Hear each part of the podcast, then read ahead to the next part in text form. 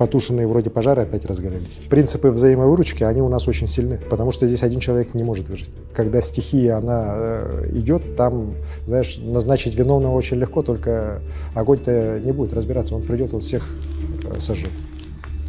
Четыре человека на всю республику. На, на всю республику. То есть на одну пятую территорию Да. Российской Федерации. Да. Почему э, вот есть якутское кино, а нет башкирского кино? Вот этот человек будет депутатом Госдумы, мы его двигаем. В конце концов, Сардана могли пригласить.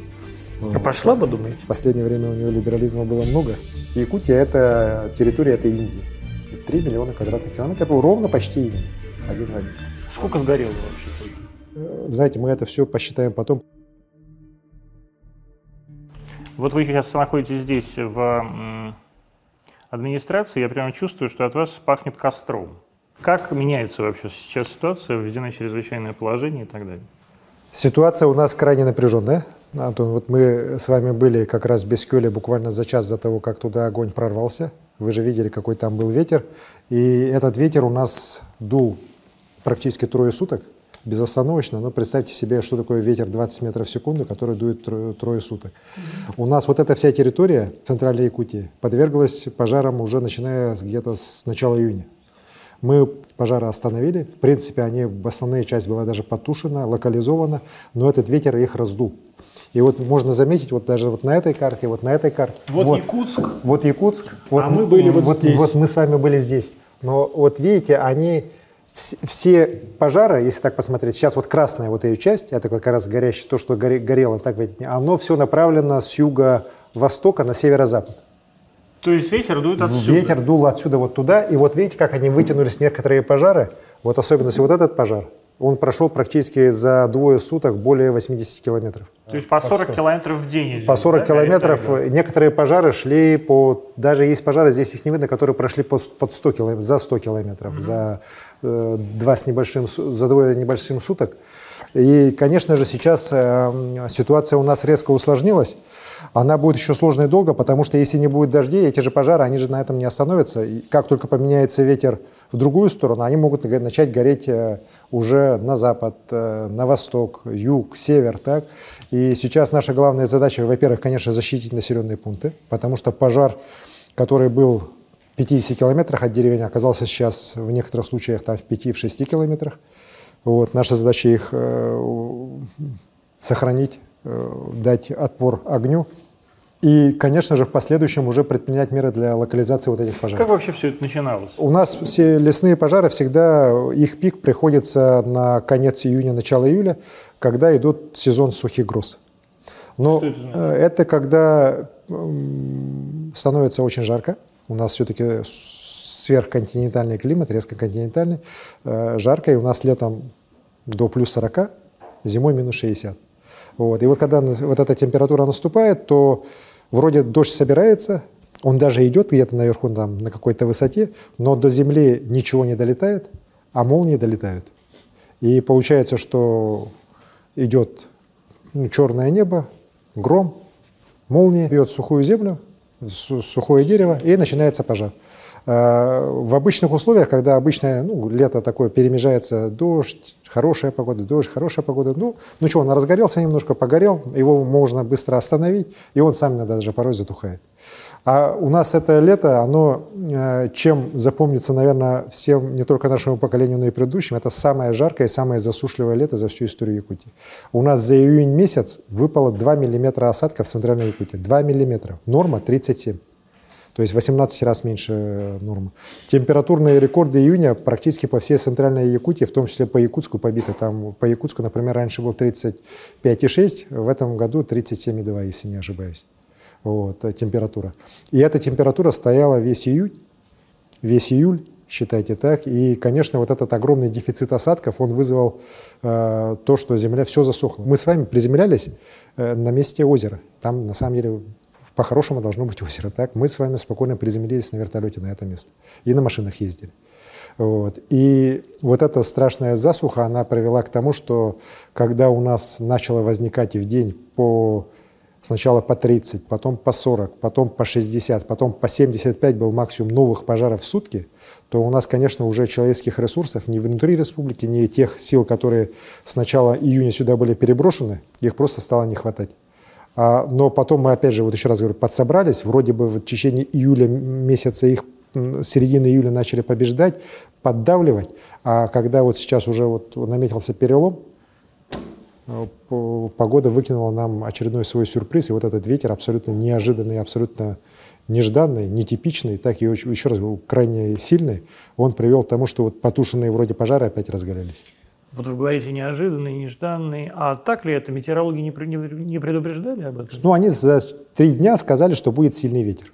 Ну, что такое сильный ветер? Да, нет, это, я вообще да. говорю про засушливое лето. Нет, ну, то, за, засушливое дождей. лето, э, нет, они, в метеор, метеосводке они говорят, что лето будет как обычно, но оно будет просто более засушливое. Так, ну, в принципе, это понятно. У нас засуха бывает раз там в 5, в 10 лет такие засушливые годы. Ну, мы к нему и готовились, так. Но то, что будет самое засушливое, самое сухое лето в истории вообще метеонаблюдения, об этом, конечно, мы а, не могли даже представить. Поэтому это очень серьезное испытание. Насколько вообще вся республика и жители, и власти занимаются всей этой проблемой? Вот как происходит, например, сейчас работа с волонтерами и так далее? Откуда они взялись?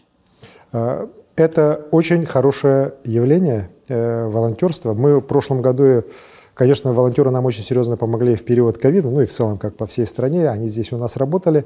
И, в принципе, знаете, у нас принципы взаимовыручки, они у нас очень сильны э, в Якутии, потому что здесь один человек не может выжить э, при наших морозах, при, при нашем климате. территории. Да, и при наших непроходимых территориях. И нас этому учили, и предки наши все так жили, что человек человеку на самом деле в тайге должен помогать. Э, в любой ситуации, э, будь то даже с угрозой для жизни, для себя, но ты человеку должен помочь, потому что может ему еще хуже, чем тебе. Вот. И эти у нас традиции и у нашего народа, и у всех тех, кто здесь живет, вне а, национальности, они, знаете, вот культивируются. Они Э, у нас вот где-то уже на уровне подсознания. Вот пожары начали разгораться. Сначала, конечно, было много политики, так, ну, тем более вы, у нас же год выборный, так, и все начали там то, та, тут неправильно тушат, там неправильно тушат, ну, тут не так Огромное количество критики в ваш адрес. Ну и, конечно, ну, глава же во всем виноват, он же должен был это все договориться с Господом Богом и сделать так, чтобы везде прошли дожди, так. Вот. Ну, понятно, что это была достаточно такая политизированная ситуация. Но люди же тоже не дураки. Так, люди видят, что на самом деле, когда стихия, она э, идет, там, знаешь, назначить виновного очень легко, только огонь-то не будет разбираться, он придет, он всех э, сожжет. И в этой ситуации я считаю, что очень правильно вот эти наши общественники сделали, что начали объединяться вне зависимости от партии, вне зависимости от каких-то там социального статуса. Люди объединились и начали реально нам помогать тушить пожары. Потому что как? Мы, у нас специализированные лесопожарные формирования, и наши, и федеральные, их же тоже ну, достаточно ограниченное количество, к сожалению. А да? вот сколько людей вот у нас, у нас в республике 400 человек на постоянной основе, которые получают зарплату за то, что занимаются тушением пожаров, 200 воздушные, скажем так, это десантники, 200 это наземная служба. 400 человек на всю республику? На, на всю республику. То есть на одну пятую территорию да. Российской Федерации? Да. Летом они имеют право на ту субвенцию, которую мы получаем, еще столько же человек привлечь на постоянной основе как бы контрактников. То есть ГБХ. Это, да, грубо говоря, 800 человек – это вот те силы, которые более-менее профессионально умеют тушить именно лесные пожары.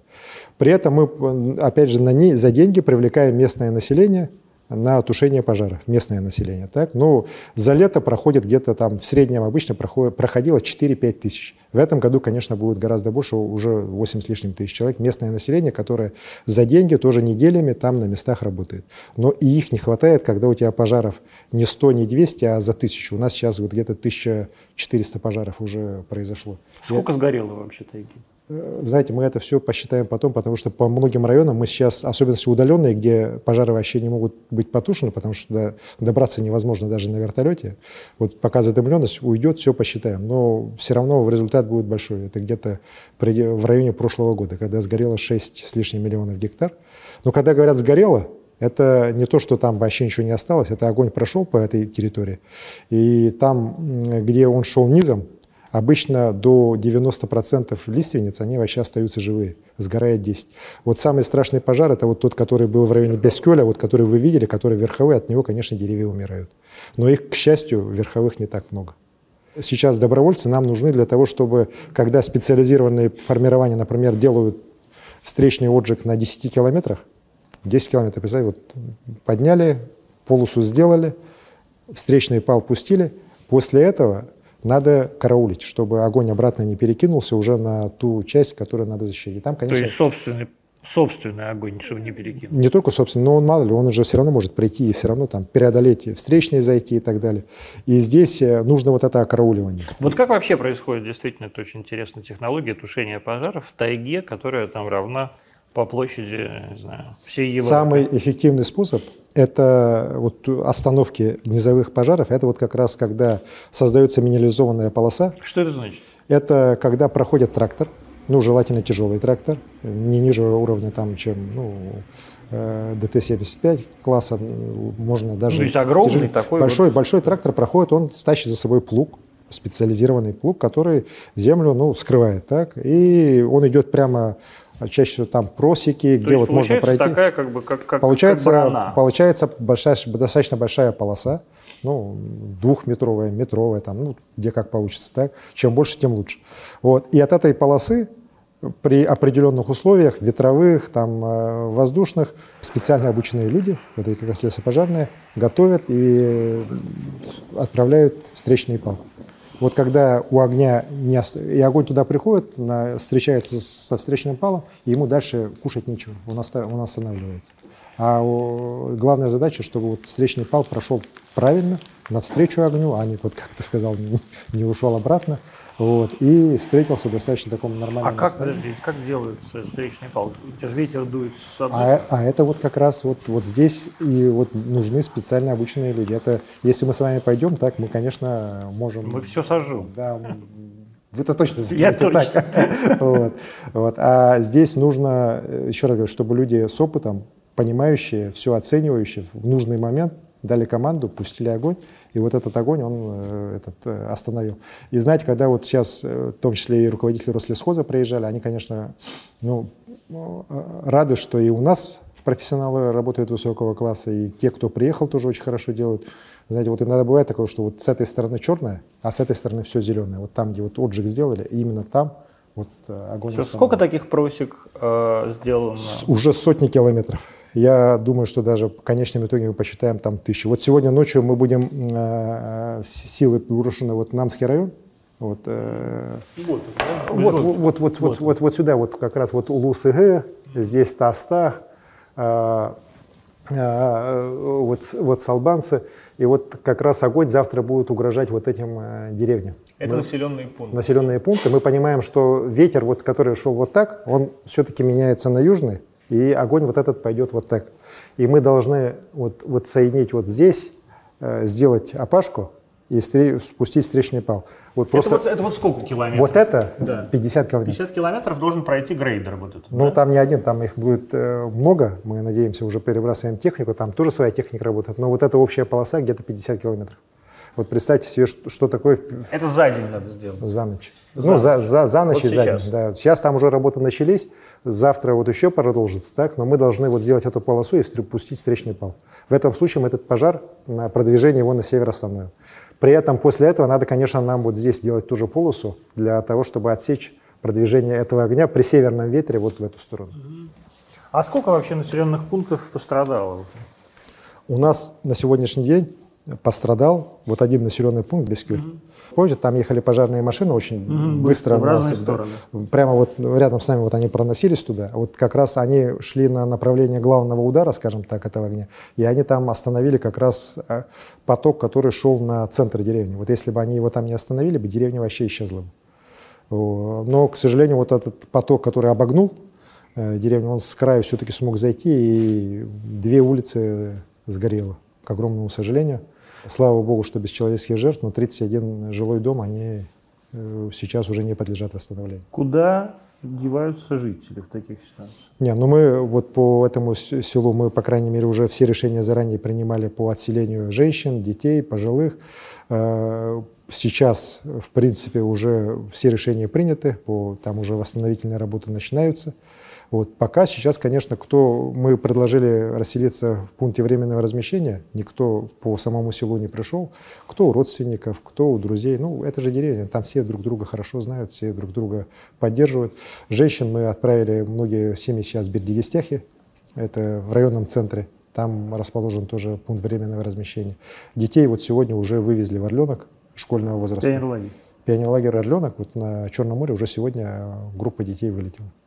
Вот, они там отдохнут, хорошо. Это что... оплачивает республика или федеральный центр? Пока все расходы за счет республики. И вот как раз введение режима ЧС, который мы ввели, из-за того, что у нас населенный пункт пострадал, это позволит нам ну, при предоставлении соответствующих документов еще помощь от федерального центра получить. Насколько вообще федеральный центр помогает? Вот я знаю, что работают здесь э, сотрудники Министерства обороны и федерального Знаете, честно скажу, что я разговаривал со многими ветеранами отрасли, которые тушили страшные пожары, которые в республике были и в 80-е годы.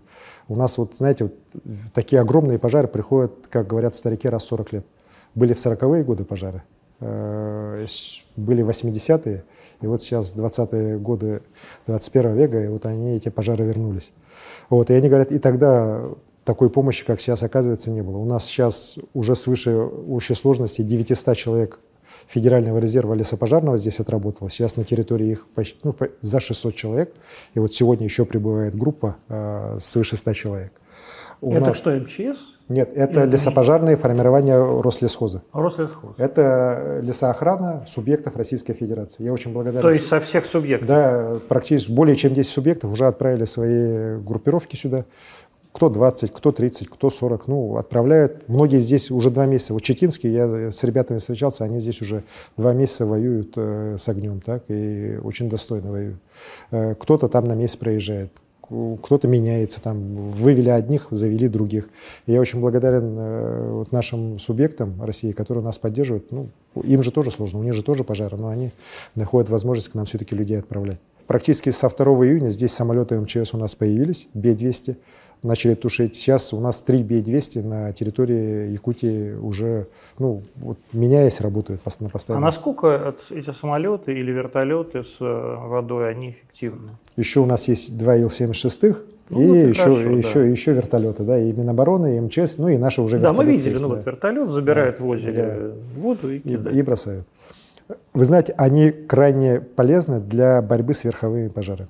Вот верховой пожар сбить, вот самолет — это очень хорошее решение. Вот когда он проходит на бреющем, на высоте там B200 идет 50 метров, этот Ил-76, ну, чуть выше, ну, он и больше, там 150-200 метров, верховой пожар они сбивают очень серьезно. И несколько поселков, вот когда в Западной Якутии э, они работали, они несколько поселков реально спасли от продвижения пожара достаточно быстрого в их направлении. Они просто сбивали их, делали их уже вот этими наземными, низовыми пожарами, ну и там уже наши службы их или дотушивали, или, в принципе, уже могли локализовать.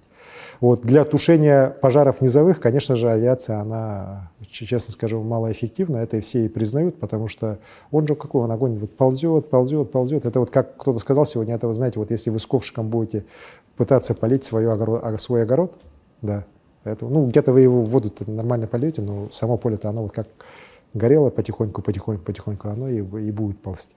И здесь вот как раз тот способ, который я рассказал, это вот прокладка минерализованных полос, встречный отжиг – это наиболее эффективный и такой, знаете, действенный способ. Вот хорошо, 8 тысяч человек сейчас работает, да, в целом? Нет, сейчас у нас пожары на территории тушат 5,5 тысяч человек – вот сегодня 5,5 тысяч человек работает, ну, многие же заменяются. Где-то районы уже потушили пожары. У нас и такие районы есть, да, смогли справиться. 5,5 тысяч и ну, практически 500 с лишним единиц э, крупной техники. Это много или мало? Никогда в истории Якутии столько человек с пожарами одновременно не сражалось. Но тем не менее, этого хватает или нет?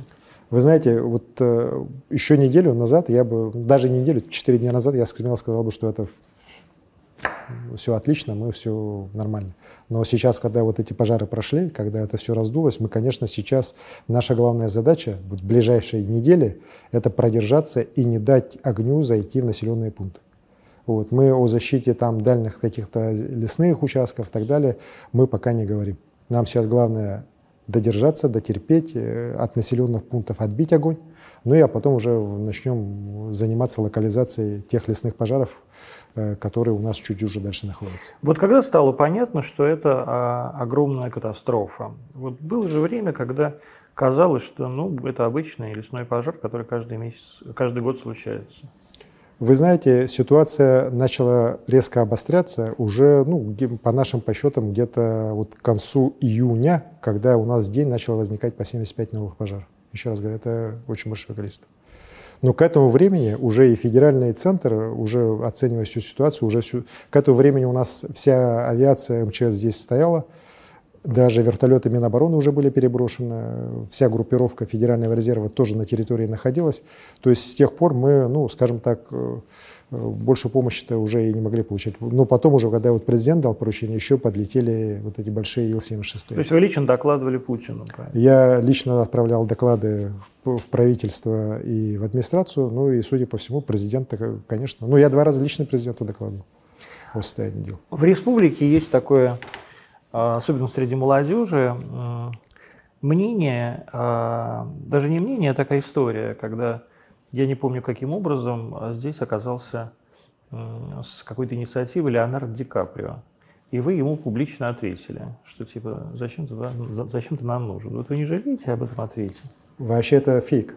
Да? Во-первых, Ди Каприо здесь никогда не появлялся. Нет, я понимаю, что он не появлялся. Да. Но как бы вот все говорят, вот да. Ди Каприо хотел помочь. Во-первых, этого точно не было. Так, во-вторых, я э, с ним никак не общался. История какая? Одна девушка-блогер, которая живет в Таиланде, написала, и Ди Каприо якобы ей ответил, что я приму это ваше внимание и буду обращаться вот, э, ну, за помощью для ну, тушения пожара. А один из наших э, руководителей исполнительного органа власти сказал, ну, мы с пожарами будем работать э, и справляться без декапли. Это кто сказал? Ну, один из руководителей здесь у наших э, Министерства экологии. Вот когда у него спросили, ну, понятно же, что он имел в виду, что Декапри сюда не прилетит, пожар, пожар тушить не будет.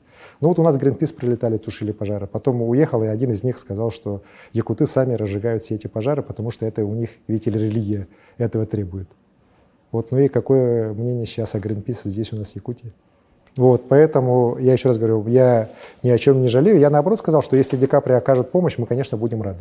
Но... А были бы рады? Вот помощь Без... нужна международная? Ну, а в чем она может заключаться, международная помощь? Не знаю. Я вот тоже не знаю. Чем он, вот если он сюда приедет как доброволец, поедет на пожар э, в том же Тастахе, я рядом с ним буду стоять, тоже с лопатой помогать ему, так? Но боюсь, что это навряд ли произойдет. Ну, финансовая какая-нибудь помощь международная. Вы знаете, денег у нас достаточно. Э, и у страны, и у республики, слава богу, так. Мы на тушение пожаров сейчас... Э, принцип же очень простой. Мы тушим пожары, э, потом рассчитываемся потом. То есть мы сейчас тратим деньги, мы не считаем деньги сейчас практически. Мы, наш главное сейчас, для нас самое, вот если вот говорить о том, что нужно, да, вот, вот сегодняшняя ситуация, нам нужно еще там, ну, тысяча человек э, специализированных лесопожарных э, формирований на территории Якутии, чтобы сегодня они появились. Да? Но этой же тысячи в стране нет. И поэтому-то мы и ставили вопросы. И в прошлом году я ставил, и в этом году ставил. И президент поддержал решение, слава богу, наконец начинает приниматься, чтобы поменялось финансирование лесного хозяйства. Потому что для того, чтобы тушить пожары, деньги не нужны. Для того, чтобы тушить пожары, нужны люди, которые получают заработную плату. И техника. И техника для этих людей. Вот больше ничего не нужно. Вот чем больше их будет, тем больше мы будем тушить пожары. Вот советское время мы вспомнили сейчас, так? В советское время здесь стояло полторы тысячи человек только авиадесантников. Только авиадесантников, это не начальников там тогда, а вот полторы тысячи человек, которые реально получали заработную плату круглый год причем, за то, что они тушат пожары летом в течение трех месяцев. Сейчас, как я вам сказал, их менее 200 у нас в республике, и то там все время их пытались сократить. Вот насколько реформа э, лесоохранной отрасли, ну то есть буквально лесничеств, да, которая произошла там какое-то количество лет назад, сказалась на вообще состоянии тайги, например? Катастрофически.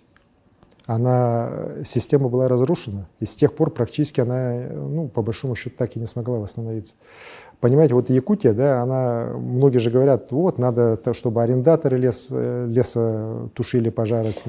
У нас арендаторов-то нет, у нас лесопромышленность, она на самом юго-западе в достаточно незначительных объемах.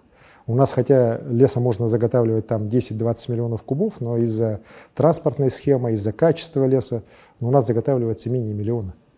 Вот. Поэтому у нас э, нет промышленного освоения. Это вот, ну, вы же сами видели этот лес, он же дерево такое Ну да, это маленькая, вот, вот такой кругляк. Да. Маленький кругляк. И все это лиственница. Да, да, и вот эта лиственница, ну вот она такая и до конца жизни практически остается. Ну, чуть, может, больше становится. Так.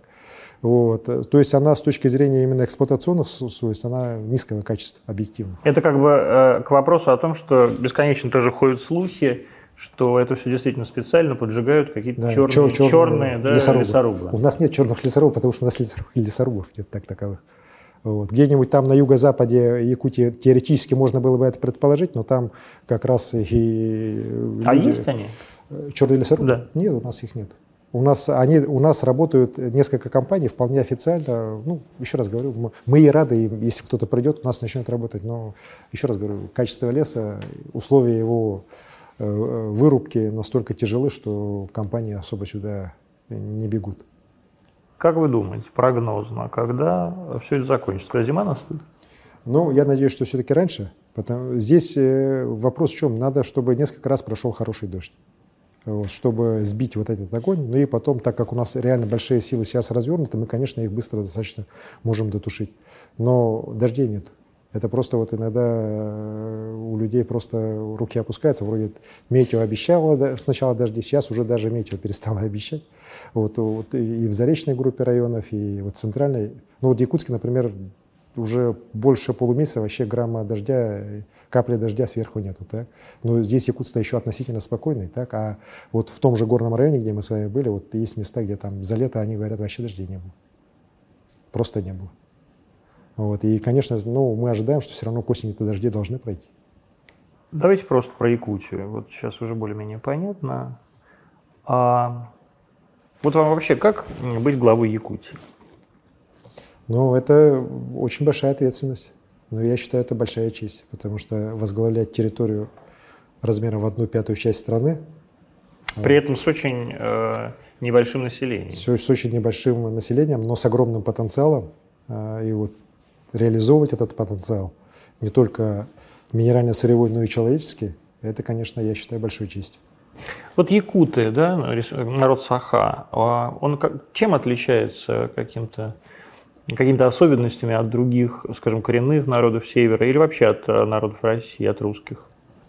Ну, каждый... Вот, во-первых, вот действительно, это на самом деле небольшой народ с точки зрения, ну, как бы языковой группы. При этом это народ с активным языком. Меня это вот, например, поразило абсолютно, что все говорят по-якутски, что это живой язык. Например, в Казахстане почти никто не говорит по-казахски, там, в Северном Казахстане. Ну, наш народ, он э, уникальный народ, э, самый северный тюркский народ – Э, сохранившие свой язык. И это же тоже история, что тот же Ататюрк, когда создавал э, вот турецкий алфавит в том виде, каком он сейчас существует, он же взял себе на использование словарь э, Пекарского, русско, вот именно как раз якутского языка. Вот и по этому словарю он как раз воссоздавал турецкие слова, который, ну, который было очень много арабизмов, когда он вычищал арабизм из э, турецкого языка. И вот мы сохранили свой язык, мы жили достаточно изолированно, э, при этом мы очень мирный, толерантный народ, так, и вот поэтому тоже э, присоединение к российскому государству прошло у нас по сравнению со многими другими гораздо более спокойнее, чем это могло быть. Так. Ну и сейчас вот нас э, чуть больше полумиллиона, ну, еще То есть полмиллиона якутов, да, да и где-то 400 тысяч русских, да? Да, ну, э, русских где-то 350, ну и 50 тысяч там уже. Украинцы какие-то? Да, и малочисленные народы Севера, которые здесь у нас живут. Живем мы очень мирно, еще раз говорю, потому что у нас территория такая, что здесь, если будешь грызть, ты зимой замерзнешь. Вот просто очень подход простой.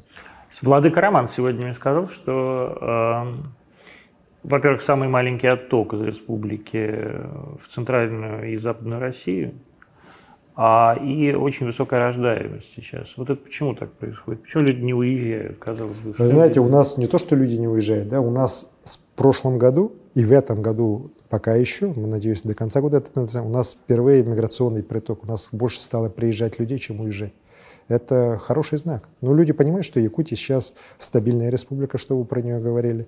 Якутия достаточно, знаете, она активно развивающаяся. Очень много здесь вещей современных, интересных, начиная от IT-индустрии, креативных каких-то направлений. А какая здесь IT-индустрия? IT-индустрия? Да. Это что? Мы, у нас э, по крайней мере, две компании у нас сегодня, Майтона и Endriver. Вот если, ну, по оценкам специалистов, их стоимость уже за миллиард долларов. Вот, ребята работают по всему миру. Свои при этом, вот а, они молодцы, они, хотя некоторые из них не любят, когда их называют патриотами, вот, э, но они при этом э, э, свои материнские центры, центры компетенции держат здесь в Якутске.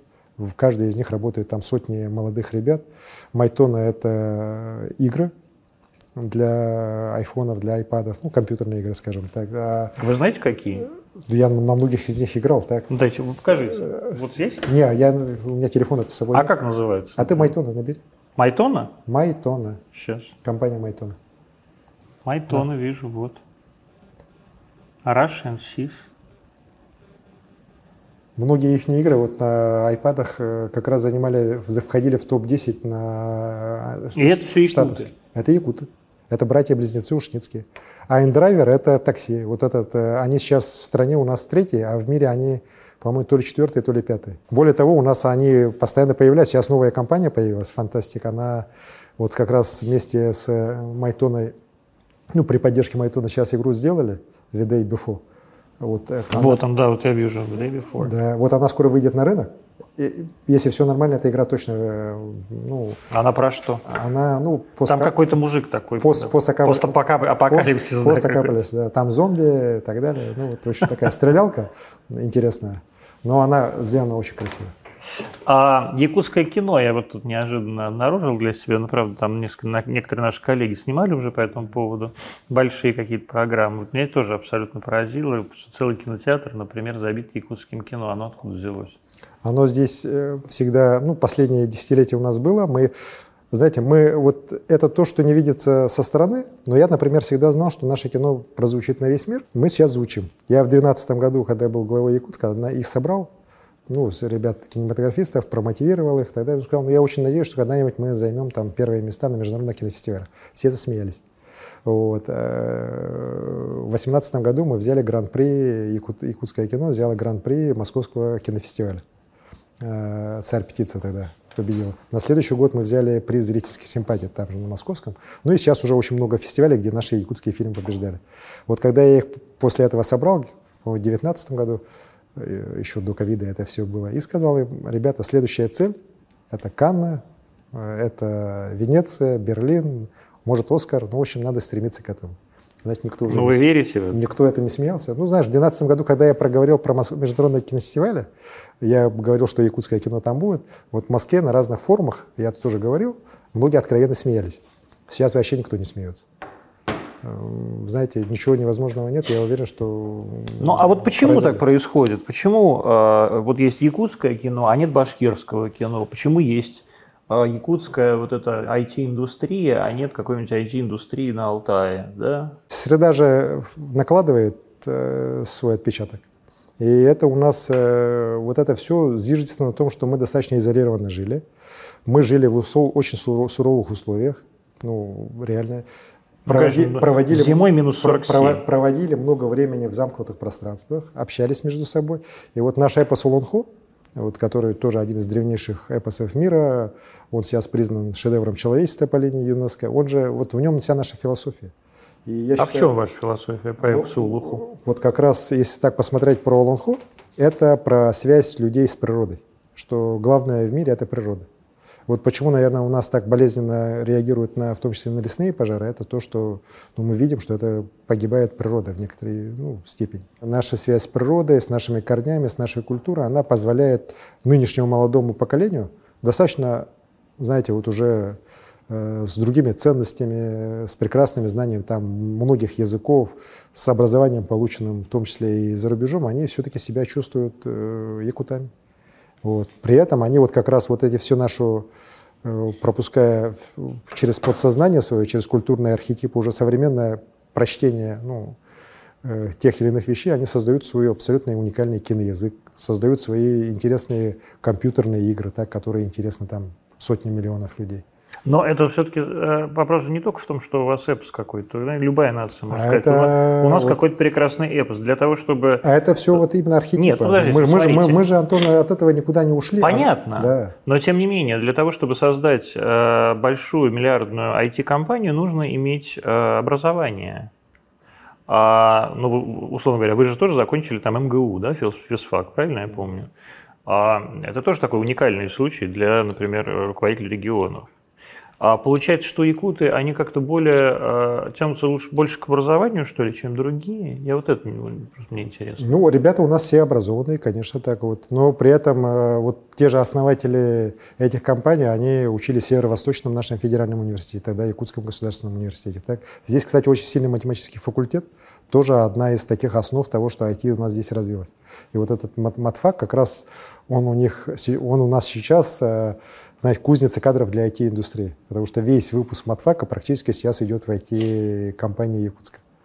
Вот они просто вот, э, ну они еще просят еще, еще, еще, потому что нам мы планируем, что где-то в течение ближайших лет нам надо здесь создать 10 тысяч рабочих мест для IT-индустрии.